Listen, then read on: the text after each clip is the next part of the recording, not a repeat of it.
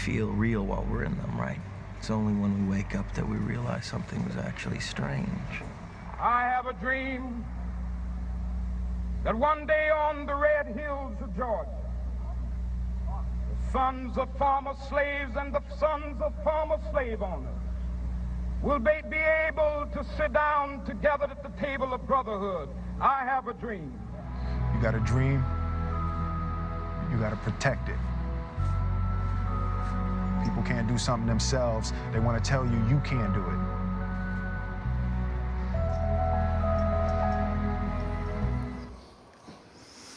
Well, hello, Heritage. I want to welcome all of you at all of our locations to week number one of Living the Dream, where we're going to take some time to unpack whose dream we're actually living. But before we do that, I want to pause and recognize what God did last weekend at our Just One celebration.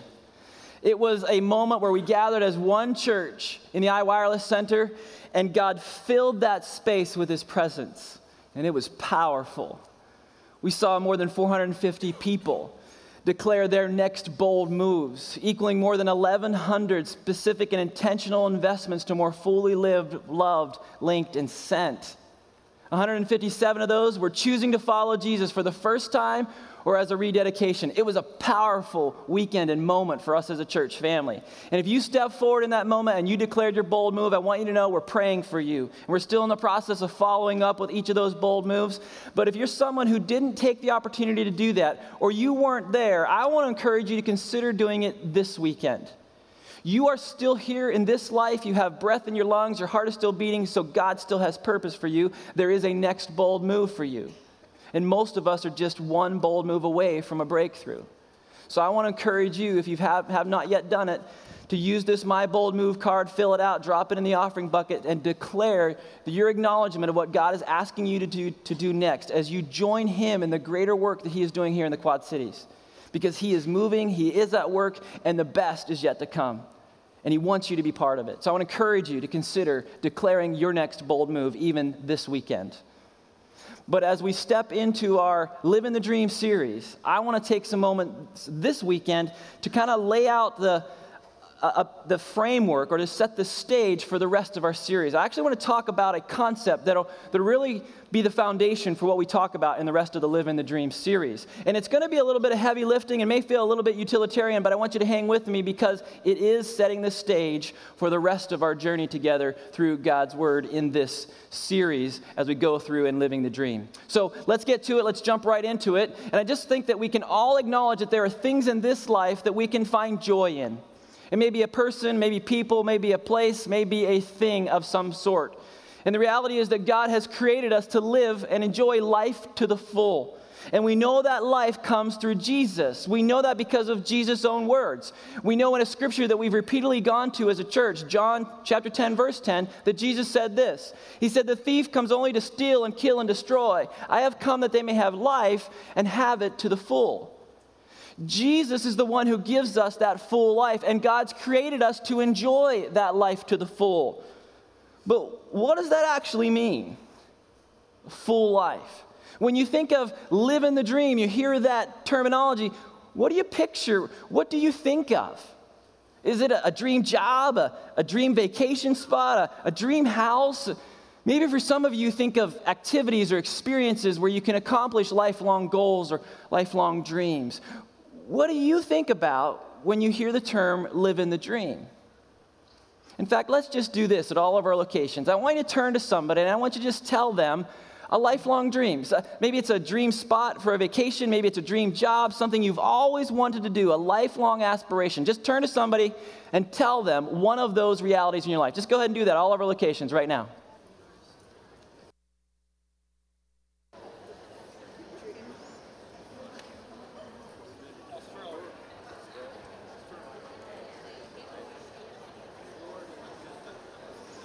All right. Man, we're a dreaming people. There's a lot of good dreams rolling around out there. I love it. Listen, I want to tell you one of my lifelong dreams. When I was a kid, I loved dolphins. I read about them, I studied them. I even at one point came up with a plan to show my parents how we could have one as a pet. man, I, it was one of the driving factors for why I wanted to be a marine biologist as a child. And in, in that journey since then, I have had the opportunity to interact with dolphins in a couple of locations, usually in a commercial setting of like a SeaWorld park or a dolphin experience, and those have been really cool. But a few years ago, I had the opportunity to experience something I never thought I would get to do. It was a lifelong dream that God allowed me to experience. And I want to share it with you because my son Joshua captured it on video. And, and I just want to forewarn you this thing takes place 70 feet underwater. And so the only sound you hear will be the bubbles coming from the scuba gear. But I want to share with you the realization of a lifelong dream for me. Check this out.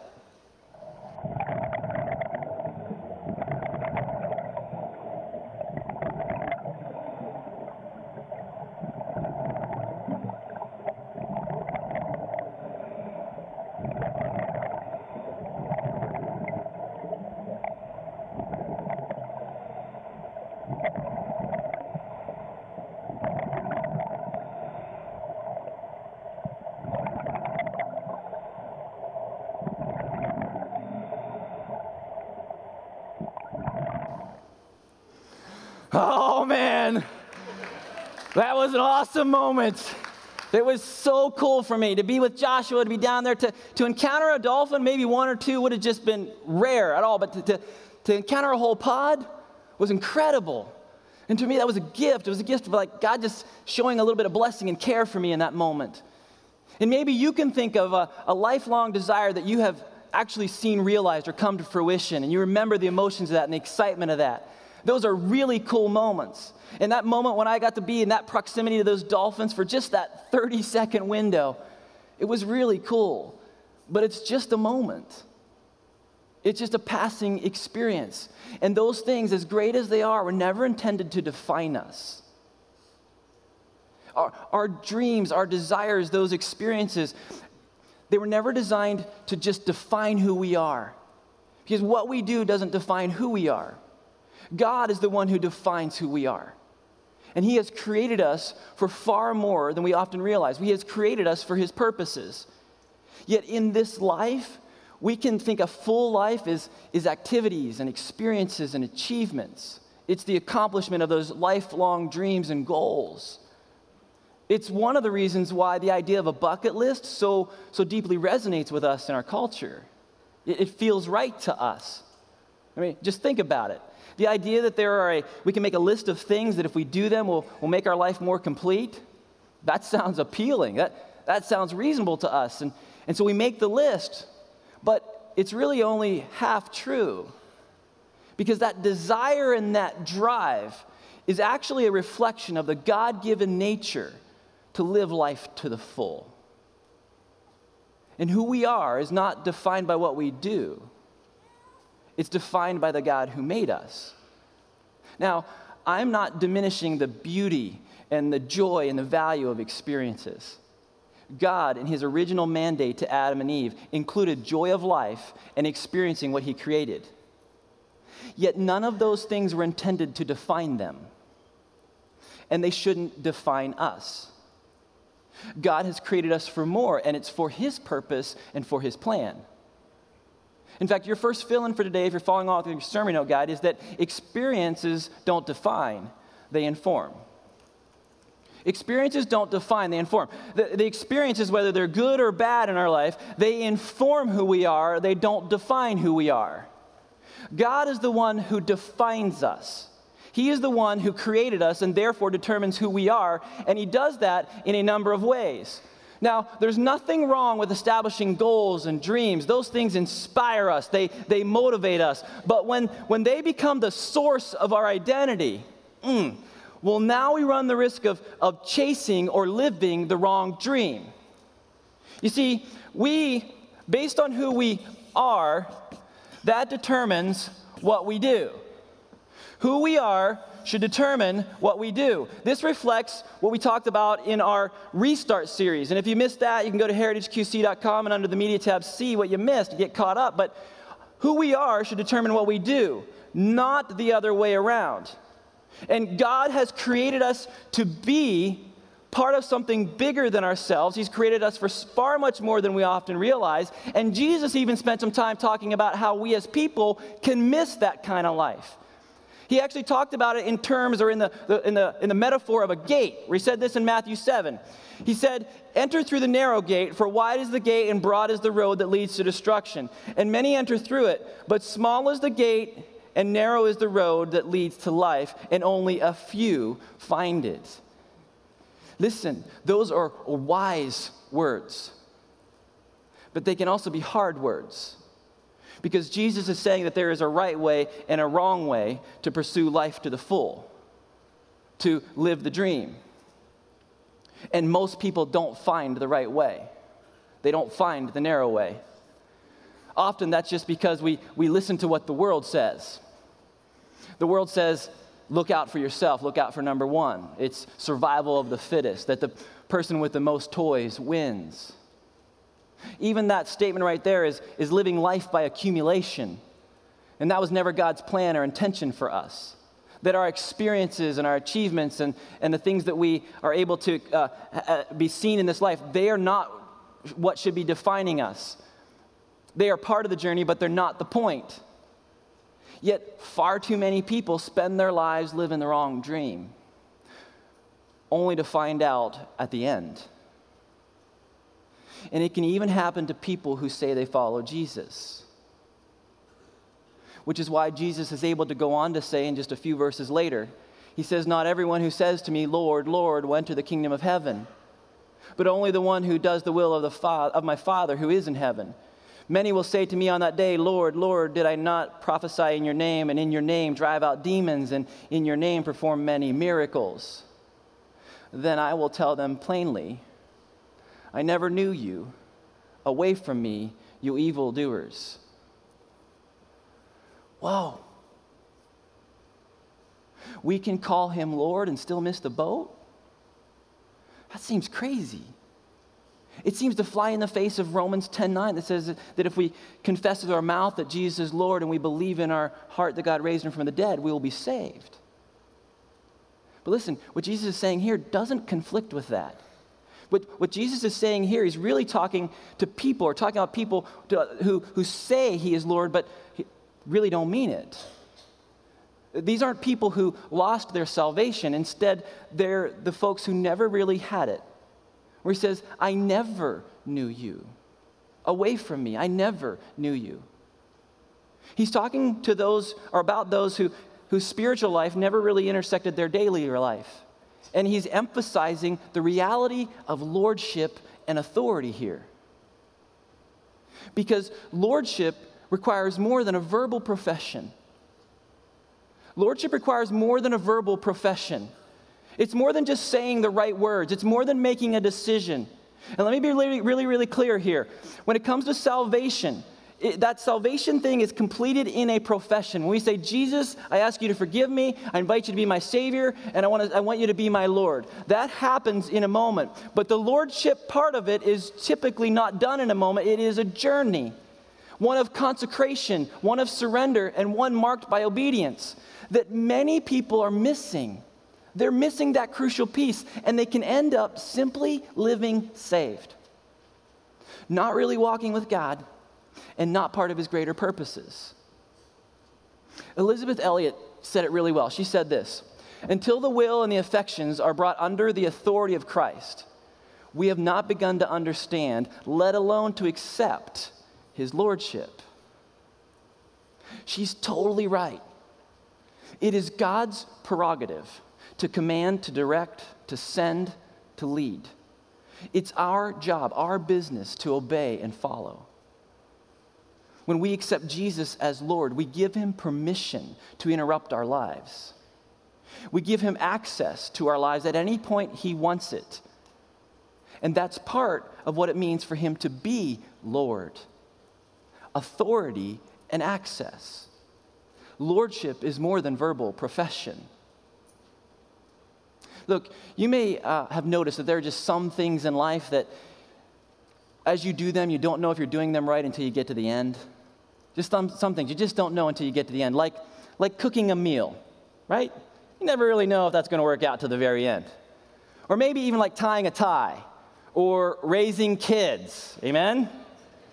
Or worst, worst of all, trying to put on one of those screen protectors as you try to line it up over the holes in the right angles to make sure you're there. You never really know if you did it right till you get to the end.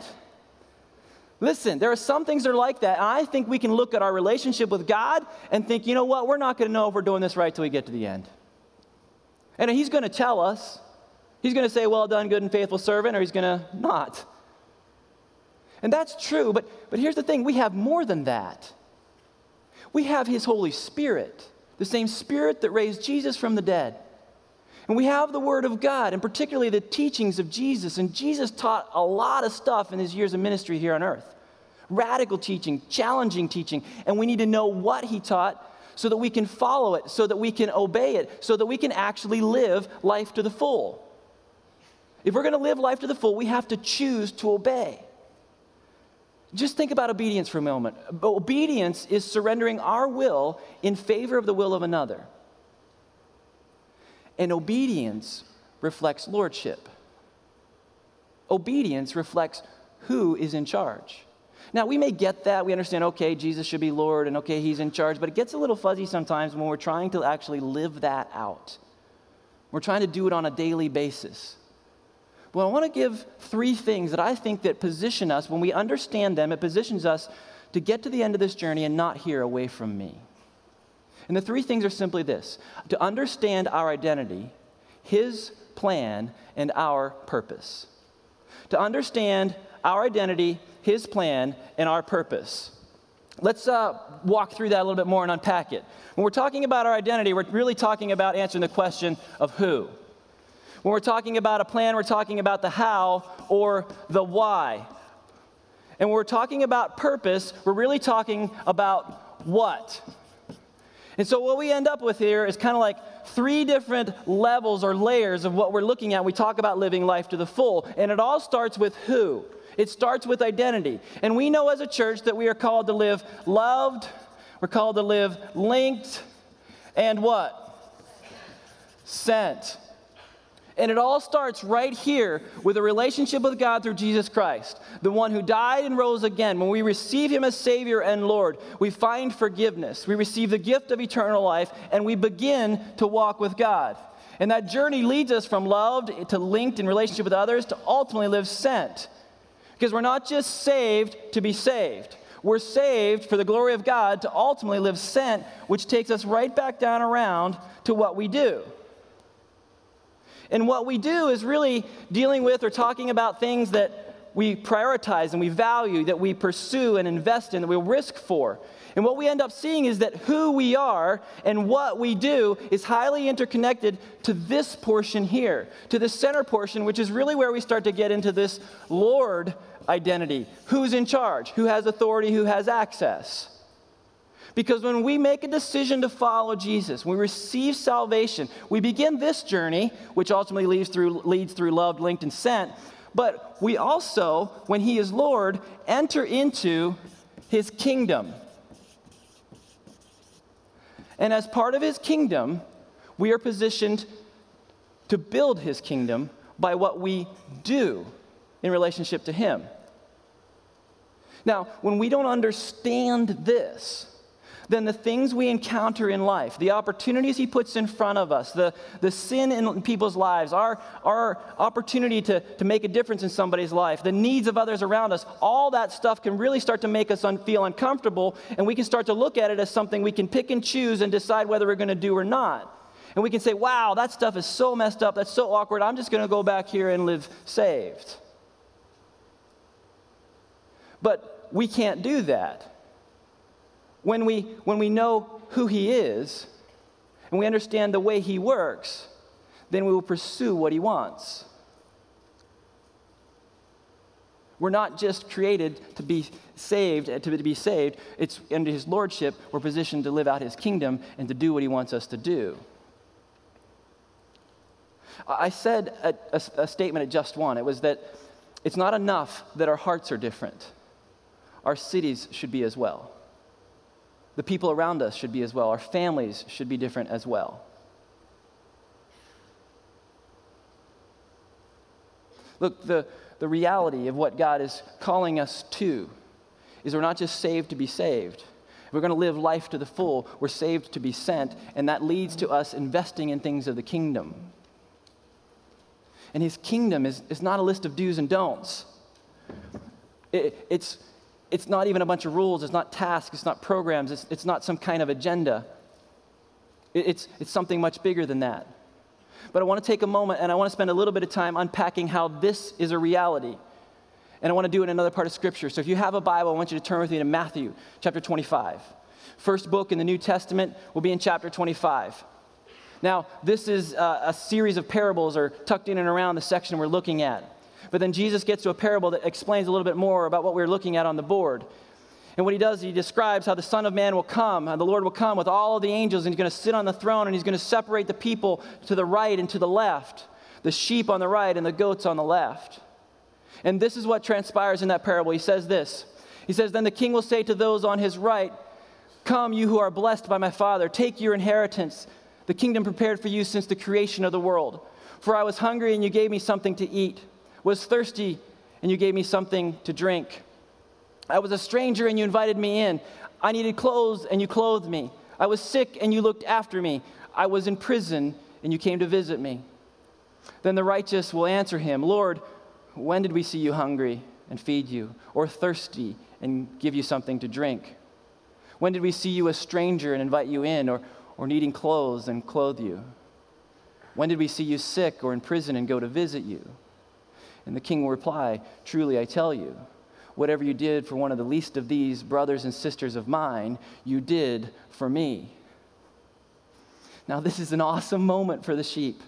There, there's affirmation, there's blessing. It's an invitation to experience the full breadth and width of the kingdom of God. It's a wonderful moment. But then he goes on to describe and interact with and address the goats. And it's the exact opposite. He says, Look, I was hungry, I was thirsty, I needed clothes, I was sick, I was in prison, and you didn't care for me. They get a little freaked out about that. Like, whoa, whoa, whoa. When did we see you hungry and thirsty and needing clothes and sick and in prison and not do that? And, and Jesus responds by saying, Whatever you did not do for the least of these, you did not do for me. Oh, snap. Look, because they failed to do what was right, they did wrong. And these words take us back to Matthew 7, that whole Lord, Lord, away from me, I never knew you. Look, you may be familiar with this passage, with this parable. Maybe not, but let's just consider it in light of this reality here. You see, Jesus' parable is saying that what we do every day, our acts of mercy, kindness, compassion, and love, are crucial and reflect our relationship with Him. That if we know Him, if we are in relationship with Him, then we will understand and know His way, and we will pursue what He wants. We will pursue His purpose. And the best way to summarize and capsule and just capture what He wants is His desire is justice. It's justice. In Micah 6 8 says that, For he has shown you, O man, what does the Lord require of you? But to do justice and to love mercy and to walk humbly with your God. We cannot walk humbly with our God, love mercy, and do justice if we're not willing to walk this entire journey.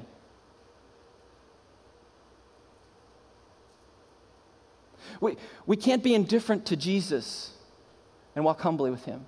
We can't be indifferent to his purposes and his plans and be indifferent. We can't be indifferent to the people around us and truly be a follower of Him. The crazy thing about this is if we don't understand who we are and His purpose and plan, then we position ourselves to think we can reject this.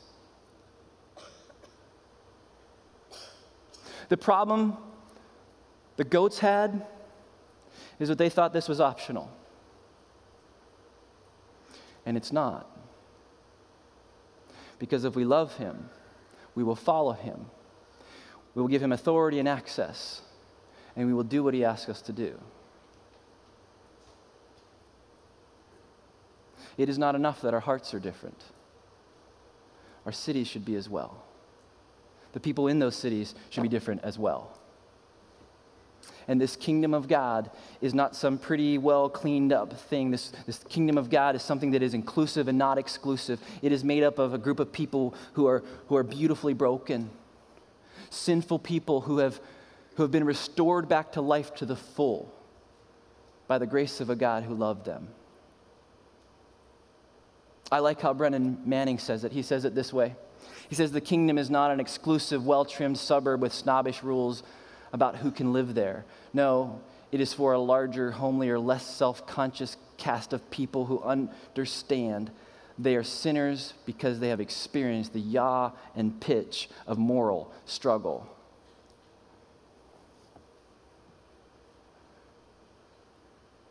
You know, this journey of relationship with God, His kingdom, is something that we're invited into. It's, it's messy, it's full of brokenness, it's full of heartache, it's full of sadness, it's full of sacrifice, but it is beautiful and redemptive and filled with hope and joy for the least and the last and the lost. Yet, too often, I think we get into this relationship with Him and we position ourselves where instead of this kingdom being reflected through us as an expression of His love, it's rules. And we treat it as something that it's exclusive rather than inclusive. And we find ourselves in relationship with Jesus wanting Him to follow us instead of us following Him. And I wonder where you're at in that journey today. I, I wonder if you are following Jesus or is Jesus following you? It reminds me of of what we read about in, in John chapter 21 last week when, when, when the disciples went back to fishing. They reverted to what was known, they reverted to what they had been doing. It was after Jesus' death and resurrection. But then Jesus, he kind of followed them in order to invite them to back to following him. And we can revert and we can go back to old stuff we know we shouldn't go back to, but he says, Follow me and build my kingdom. Care for the least and the last and the lost. Do unto them because you're doing it unto me. Are you following Jesus or is Jesus following you? Let's move to the so what, now what. Because the kingdom is, ex- is not exclusive, it's inclusive. We are a people who are invited to be part of a kingdom who, and a group of people who no longer live for themselves. Where we no longer live for ourselves, we live for Him. It's, it's really what Paul talked about in a letter uh, to the church in Galatia. He said this I have been crucified with Christ, and I no longer live, but Christ lives in me. The life I now live in the body, I live by faith in the Son of God who loved me and gave himself for me. My friends, living the dream is a journey to more fully understand that.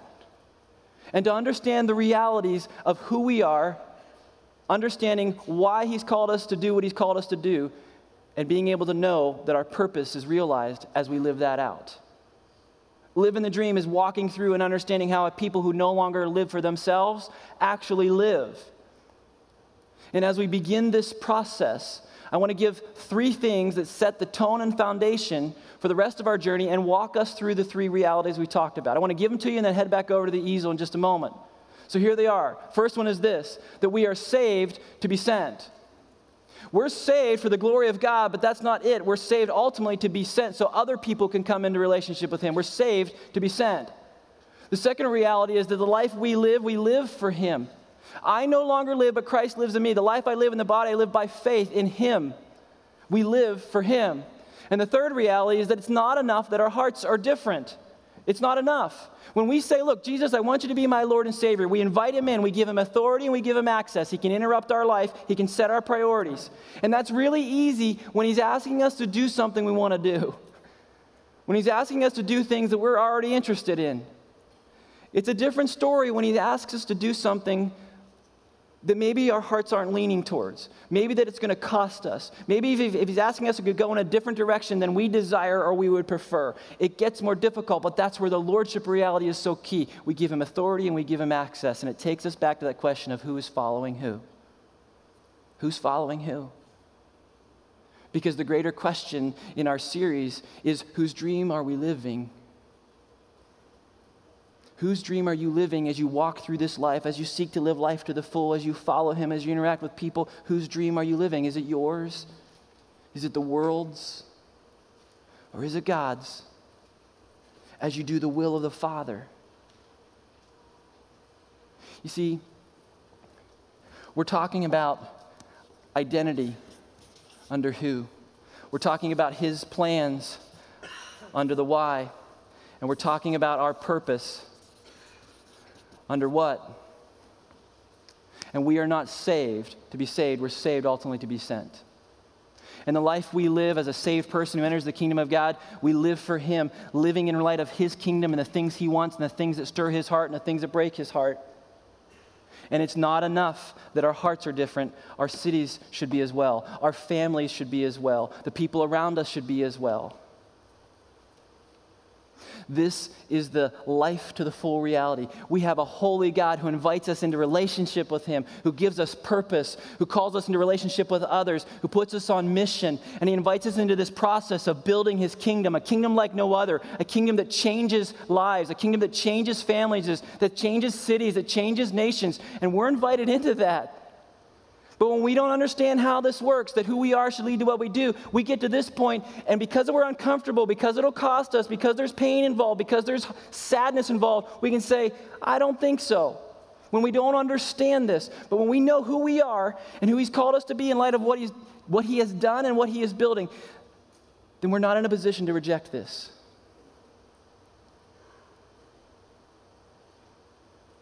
If there are people who choose to live here, and they run the risk of getting to the end and realizing they've done it wrong. Whose dream are you living? Listen, you are still here. You have life. God has purpose for you. There is a bold move for you to make, a next bold move. Maybe that bold move for you starts right here you have never given your life to Jesus, you've never found forgiveness, you've never received the gift of eternal life, and you're not walking with God yet. So, this is where you start. This is your bold move. And a conversation with Him today is where you can begin that. But if you've already made that decision, then I wonder where you're at in this journey. Maybe it's the Lordship piece. He's Savior to you, but He's not Lord because you've not given Him authority and access. Or maybe for you, as you've walked through this kingdom, you've stopped short and really stepping into what He's called you to do, caring for the least, the last, and the lost. But listen, it is not enough that our hearts are different, our cities should be as well.